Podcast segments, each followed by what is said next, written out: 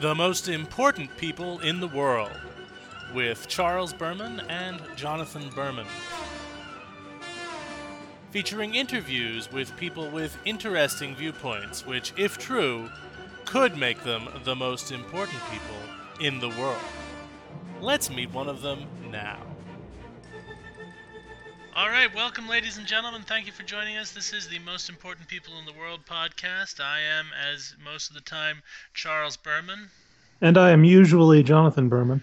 Thank you very much for listening. And uh, we're here with uh, Ed Roman this afternoon, or whenever you're listening. Uh, Ed, thank you very much for being with us. Hey, thank you so much, Charles and John. It's a pleasure being on Most Important People. That's right. Well, it's a pleasure having you. Now, Ed, uh, you are uh, both a musician and uh, someone who's had uh, several sort of paranormal and, and possibly alien related encounters. Uh, is that right? Or are they possibly connected, or are those t- totally separate areas of your life?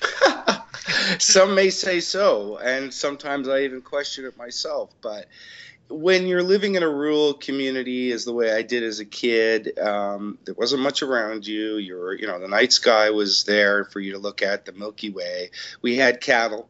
Um, you were continually going out to the barn, but uh, what we saw, that phenomenon, was an orb-like shaped luminous object. And the, the way that it all started was funny. My mom was preparing dinner, and she started to hear the pipes in the house rattling she mm-hmm. thought it was something wrong with our sump pump. So she got down to the basement and she realized it wasn't on.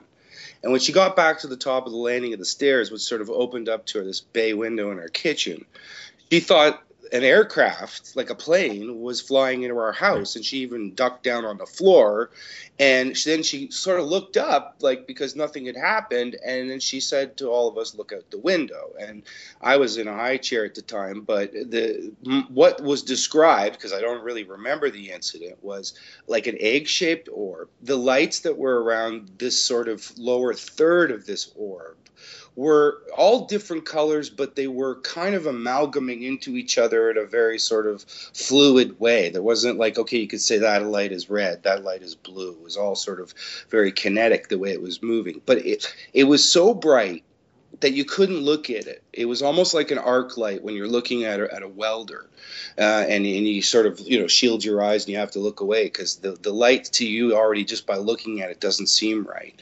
And what was odd about it is when you'd look away and you you'd look to the pasture or the area where the trees were near the chicken coop, uh, there was no shadow that was illuminated like you'd have from an incandescent bulb like when you'd be walking around or you know you'd you'd see somebody's shadow and it would elongate as they'd move away from the light. And so and then after about 5 minutes of this sort of observing of this the this ball like shape moved up over top of our barn. And then almost like it was following the topography of the land it was sort of like bouncing like a ball and it started to move towards the southeast to the little town of Oshawa, which was just southeast of us. And then the, the next day and the day after that, the Buttonville Airport and the small local newspapers in the area, along with the David Dunlap Observatory that was affiliated with the uh, Toronto uh, University of Toronto at the time, had all reported seeing and following these sort of six different objects. Um, that were in the area. And to that day, to this day, it's always been, you know, form of the allegory in my family, something that for me uh, and, and other experiences with my grandfather talking about this these strange lights that he's seen, you know, landing in a field at night while he was combining and then, you know, staying there and by the time he got close enough over the hill, this thing had sort of taken off. Um, another incident that I had with my sister-in-law coming home after feeding cattle one day, and we had drove in the driveway, and there was a very large red orb with a center of it that was sort of white. I, it, I don't believe it was plasma or it was, you know, something that was sort of electrical ball lightning because it was very stable. It had a very perfect profile to its roundness, but it was yet red in this white sort of interior that almost sort of swirled like my mom's description of those same kind of lights. Mm-hmm it would, it would jitter, move, move really quickly eastwards, then move upwards on an angle, come down slightly and really slowly, start moving west.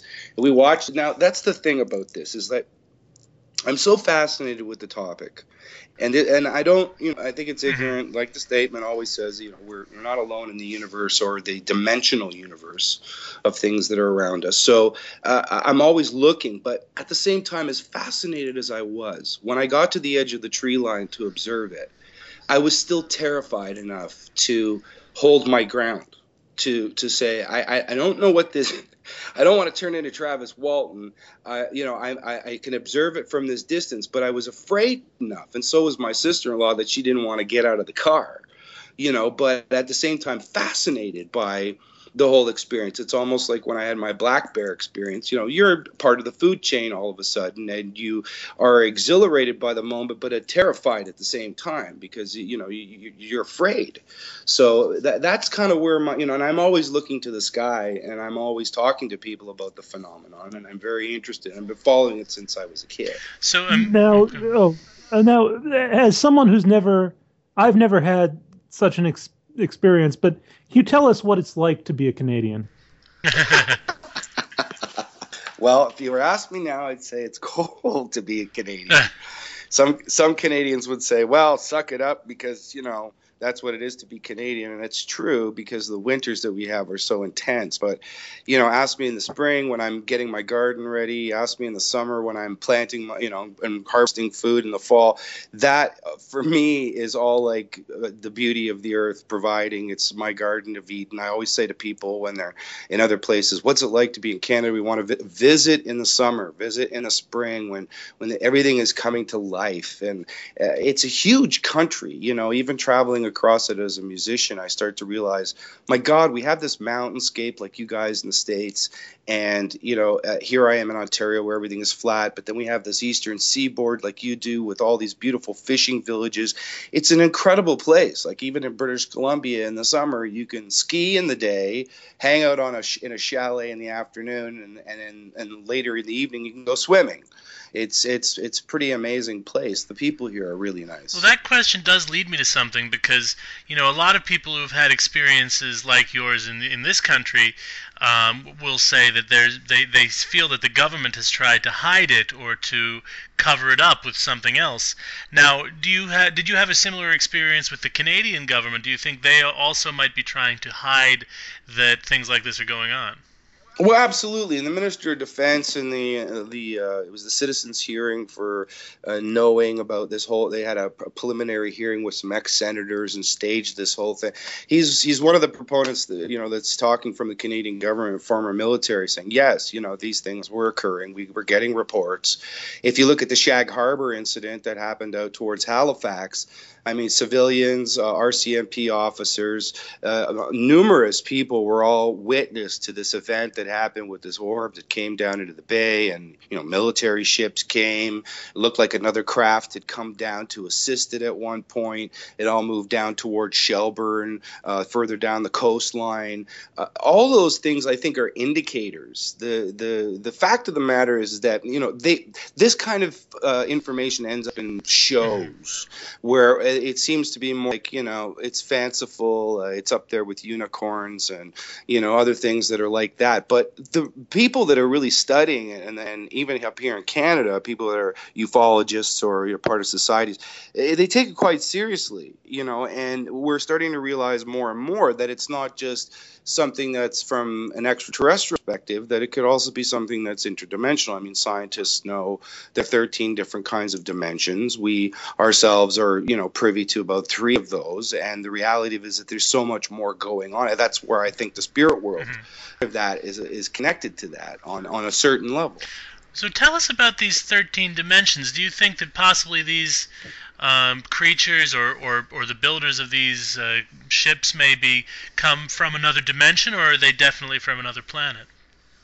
Well, could be both. That's the whole thing. And uh, I, what we know as far as our solar system, our galaxy is very limited. And, and our position in it is very small.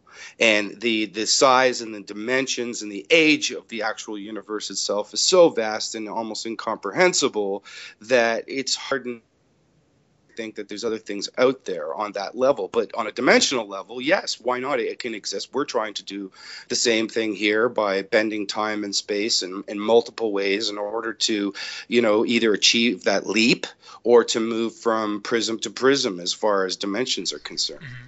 Do you think that, that that's, that's something that we could that you that you could achieve or that we could achieve is is moving between dimensions? Because I now I wasn't familiar with the number of thirteen dimensions. Yeah, there's thir- they're working on. They're saying there's 13 of them in, in total, and uh, in, in, here's what's interesting well, about this. If this, I could uh, uh, provide a bit of explanation to Charles, uh-huh. uh, that the number 13 comes from string theory about oh, okay. 15 years ago. Exactly. They hypothesized that uh, all subatomic particles are actually multidimensional strings, and we're unable to observe the further dimensions because they are compactified in such a way that we can really only move in four. All right. Exactly. So you think perhaps we can travel to these 13 dimensions if we advance ourselves? We maybe I uh-huh. you know uh, who knows uh, at some point you know and that's what's the compacted you're talking John about that once somebody said to me here it's like this if if there's an ant and it's crawling on a hydro wire its perception of that wire is this dark, huge thing. It's moving. Uh, the, the grass and everything below it might be blurry. It's feeling the wind and the pressure of the wire moving. And it can't see us looking at it. Neither can we see it our dimension to it is completely different in terms of reality. They may get affected by each other from time to time. We step on an ant hill, we're having a picnic, they walk away with our sandwiches, but at the same time, they're not always intermingling. And I think that's what sometimes even cryptozoological stuff is about, where there's certain areas where they think, okay, well, hmm uh, there, there's sightings of these things. They're not there all the time, but they seem to be coming in and out of the ether like a an electrical wave frequency, you know, and it's heightened. And, and that's also where I think the idea of mediums and people that are sort of physical mediums that are attached to those other things tie into that. The, the brain and the way that the brain works, the pineal gland itself, perception of that individual when they're trying to uh, listen in a completely different way to that kind of information. It's all there, but some of us are attuned to it. Some of us are ready for those experiences. Maybe that's why we have, and some of us will never have them, nor do we want to pay attention to them. Now, when I see something that I don't know what it is, uh, be it you know something in the woods off moving and I don't know what it is, or a light in the sky and I can't identify it. I'm I tend to be very conservative, and I say, "Oh well, I saw something. I have that memory, but I don't know, and I'm not going to make assumptions." What pushes you towards saying, "You know, what I saw is aliens," or well, uh, that's just okay. it. The, that healthy sense of skepticism is the most important thing you can have in doing any of this kind of mm-hmm. research. There's a lot of people that have made a lot of extraordinary claims that it's very hard to back up. But when you're talking about military people who have had 25 years of service that have come out, they've been working with, uh, you know, missile silos, uh, Minuteman missiles, nuclear systems, where these things have come down, shut down missile systems completely. They don't know what to do about it. They're all reputable people. It's not, you know, Jim Joe with, you know, out of the bush that just, you know, I guess what I saw today it's it's somebody that has actually had a high position. They be police officials, firemen, um, anybody that you can think of that makes you then start checking the validity of, of, that situation in particular, as opposed to the claims that seem to be way too far fetched. And for for myself, my own personal experience, because I've I, I'm part of that family experience, and I tend to believe the, my older brothers and sisters, my parents, my grandparents, the people that were there to also experience it as something that we, you know, with that sense of healthy skepticism, still uh, are, are, are unsure of what it is. But to, when you start doing the quote unquote math, it seems to be this is uh, worldly. It's got to be something interdimensional or extraterrestrial. We didn't see people. The craft never landed. We didn't have communication but the whole experience had changed our entire lives. So, what do you think that it's best for us to do as a result of, of kind of gathering this knowledge? Because it seems like, as you mentioned, if the governments uh, uh of uh, of the world are trying to hide it from us. What should we do in, in, in response to that? Well, I, you know, it, I think it's not something that's new it's been happening all through the ages. It's biblical. Uh, the Book of Enoch that is talks about these uh, occurrences. Uh, there's the Book of Ezekiel that talks about this. It's uh, there's Egyptian references to these things. Mayan it's it's something that I think has been happening all through the ages. And what's important for people to realize is like the ocean and the world itself, it's always intermingling. We as a species, as a, as a, as a race of people, we go out, we capture animals, we tag them, we follow them, we observe them. We are now in the process of genetically manipulating them uh, in order to serve our own purposes, or in some cases just to see what happens. I think that if you understand anything about physics or fractals or the idea that symmetry exists everywhere, you can't help but not think, well, this is happening. Uh, the, the, the reality that, you know, the, the illusion that it's not happening governments don't want to talk about it and it ends up in a fanciful show that's where it becomes harder for us as people to get out of it and understand what its true purpose mm-hmm. is now what do you suspect the uh, reason that they're trying to make contact with us do you think they're people or do you think that they, they might be interested in invading just like humans, I both we both have ulterior motives. Some of us uh, maniacal, some have pure intentions, and uh, you know the universe is a big place. From from what I understand, it, it goes both ways. You know, and, and even in a sense of like godlike behavior, where you know, it, it, there's a wonderful book that was put out a while ago. It was called Cargo Cults and and, and the Polynesian cultures that were invaded by American naval people in the Second World War, they all set up these bases on these islands with primitive peoples, and when they left, the people started making uh, bamboo aircraft and trying to like mimic stuff that the military had brought to islands that they would bring them back. Because obviously all of this stuff was like magic to them, you know, radio technology, planes that flew in the sky, and the idea that this concept is always going on. We're always being intermingled, we're interpooling concepts, ideas, be cosmically or on a worldwide international level. And it, it, it, it's gotten that way even for us now, just with the advent of the age of technology that we live in.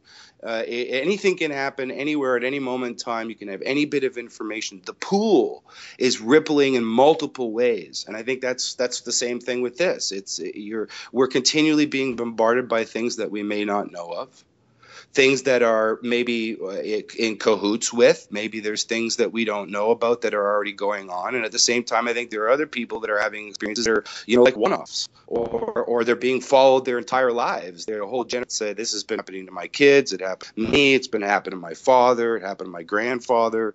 Um, it's it's a scary thing to a lot of people. That's why they don't want to discuss it. So, bearing this history in mind, is it possible that God is an alien? Who knows?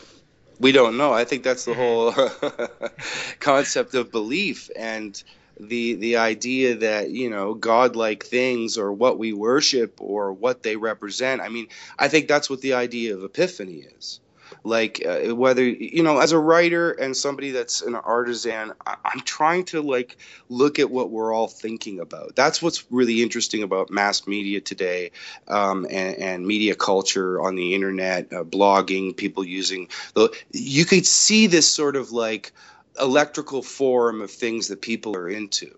And I tend to gravitate to how how people think about stuff, and that is what seems to have been now become the collective consciousness of things. Uh, writers of yesteryear were, were seeing it in other things by situations that may have happened, whether it been Shakespeare or uh, Mozart or other people that were writing librettos for certain things that were descriptive, that were telling stories about certain moments in time, sociological things. So I, I, I think that's also what that is for me and what it is for a lot of people is that that, that is godlike to me we collectively are also told every day we are separate. We're shown the differences. We know the differences are there, but the reality is is that we're all really the same. We really want the same things, but yet we can argue and and and have disagreement about it continually and be pitted against one another.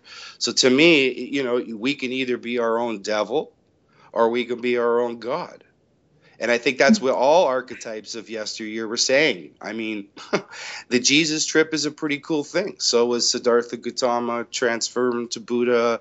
Um, uh, it, any archetype. We could even look at John Lennon for crying out loud as somebody in some senses of that that that had that kind of impact that could make people think differently about stuff and in a positive way. That to me is godlike. Now, when this is another 90 degree, uh, 180 degree question. I love it.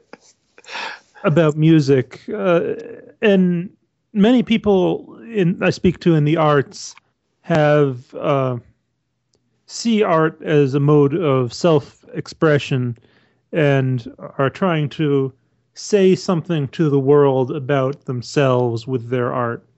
Uh, and your art being music, perhaps you could articulate to us verbally what you think you're trying to say about yourself um, in your music. Well, that's, you know, we all are, are human and we all come from different places, but we all go through similar struggles. Um, and the, the whether they be struggles or elation moments in our lives, things of positivity, humor, sarcasm, all of those things are innate in the human condition. So um, my writing and my music is trying to be reflective of that. I've I've never, as a, a writer, been concerned, uh, or as an artist, with the I have to be famous. This this thing today in in, in mainstream music, where it's like, well, they're famous, they're famous. I, I to me, it has to do more with like, what are you saying? How are you saying it? Um, how are you using your your mind and your body with your instrument? As simplistic as it can be, and as complex as it can be. So I'm trying to also look for that sense of earnestness in in my writing and even when I perform I uh, the, and I think every good artist out there is doing that. Even if they're committing 32 pages of music in a concerto uh, for for a piece a symphony piece they may not have written those notes but the work the time the energy that that goes into that it makes it part of them and they're part of it at that moment. They've now brought that composition the composer's ideas to life again and, and that's also a big part of it I, I, a big part of me thinks that there's so much ego driven music today on how people look and what they just did and and all these kind of things that are ridiculous but I, I, at the end of the day, it doesn't really matter, and none of that stuff really floats very long. Mm-hmm. You know. Now, you certainly, I, think one of the theses of this podcast is earnestness as well.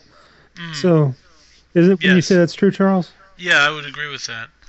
Um, and I now I had a question, and we're we're getting a little bit close to the end, but I maybe just uh, to get your view on on this, um, and I'll share an experience that this summer. One thing that happened to me uh, was that I I actually heard a noise coming from the sky. It was a very sort of loud banging noise, and um, it was out towards you know, in this town we have a baseball stadium. It was out towards the baseball stadium up in the sky, and you could see these multicolored lights. Um, and of course, I don't know. Well, wait, um, wait. Can I can I stop you for a moment? Yeah. Was it was it toward the end of the baseball game? You know, I wasn't at the stadium. Oh, well, it probably was. It was around... a minor league team. Yeah. Yeah. You know, having been to a couple of minor league games, sometimes they fire off fireworks at the end of the games. It, well, it could have been it could have been that, or it could have been aliens, or we don't. I mean, we don't know what it was. But um, let's say something like that happens again. Would you say that it, it's a good idea to try to go there and make contact with whatever it is, or to try to avoid it? Because you know there could be it could be invaders or it could be someone peaceful. We don't know. Is it is it good to try to engage with that? Well, I think it's important to keep uh, uh, you know your eye on it and to look at it and to pay attention to it. But like you know. to gauge something as, as magnificent or as incredible as something that you can't explain that in itself, I think, it should be yeah. what turns your inquisition on. It's like, well, I, have gotten in the car a couple of times, going, "What was that?" and just driven down the road because I've wanted to know. But I've done the exact same thing when I've seen 16 fire engines go down the road because I'm concerned and I have neighbors and I'm worried. Right. So all of those same things always draw me, but that's healthy. It's good to have that. Uh, I need. I want to look at it. I want to know what it is. You know. Oh yeah. No, if Well, uh, actually, if oh, I'm sorry, if I think we're since we're getting to the end, if someone wants to hear your music or buy a T-shirt or whatever, how would they go about uh, finding you? You can come to my website anytime. That's edroman.net. You can also get my app, which is the Ed Roman app, for free. If you go to iTunes, click in the search window, it has pretty much everything and all my social links. It has music on there that you can listen to for free, photos, videos, all my shows, everything that I'm doing over the next like six months. I'm always updating it, and there's always new stuff on there. It's easy, it's totally free, good for your iPhone, Android device. Um, and, you know, check me out on Facebook. Um, Ed Roman Music on Twitter. Um, it, it's all good. Come by anytime. I love to chat. I'm always open to talk to, to fans and people. Great, and I can see your website again. That's e d r o m a n dot n e t. You got it. Roman dot net. You got it. And we got your whole list of appearances coming up. It looks like you got a pretty full schedule, so that's a good thing for yeah, you. it is a good thing, and I'm just excited to be working, and I'm happy that Michael contacted you guys, and it's been a pleasure being on your show. You guys got some interesting conversation. I like it. Absolutely, it's been a pleasure having you. I want to thank you very much for coming on the program with us. Hey, John and Charles, thank you so much. A pleasure.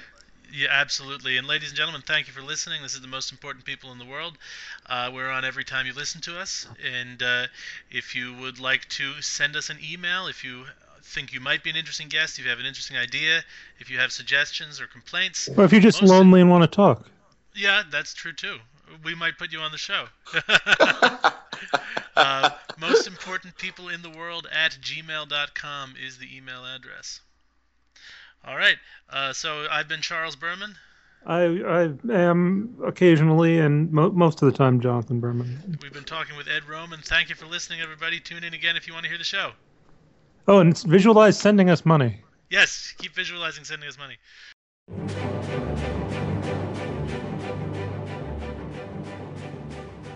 You've been listening to The Most Important People in the World. With feedback or guest ideas, contact us at mostimportantpeopleintheworld at gmail.com.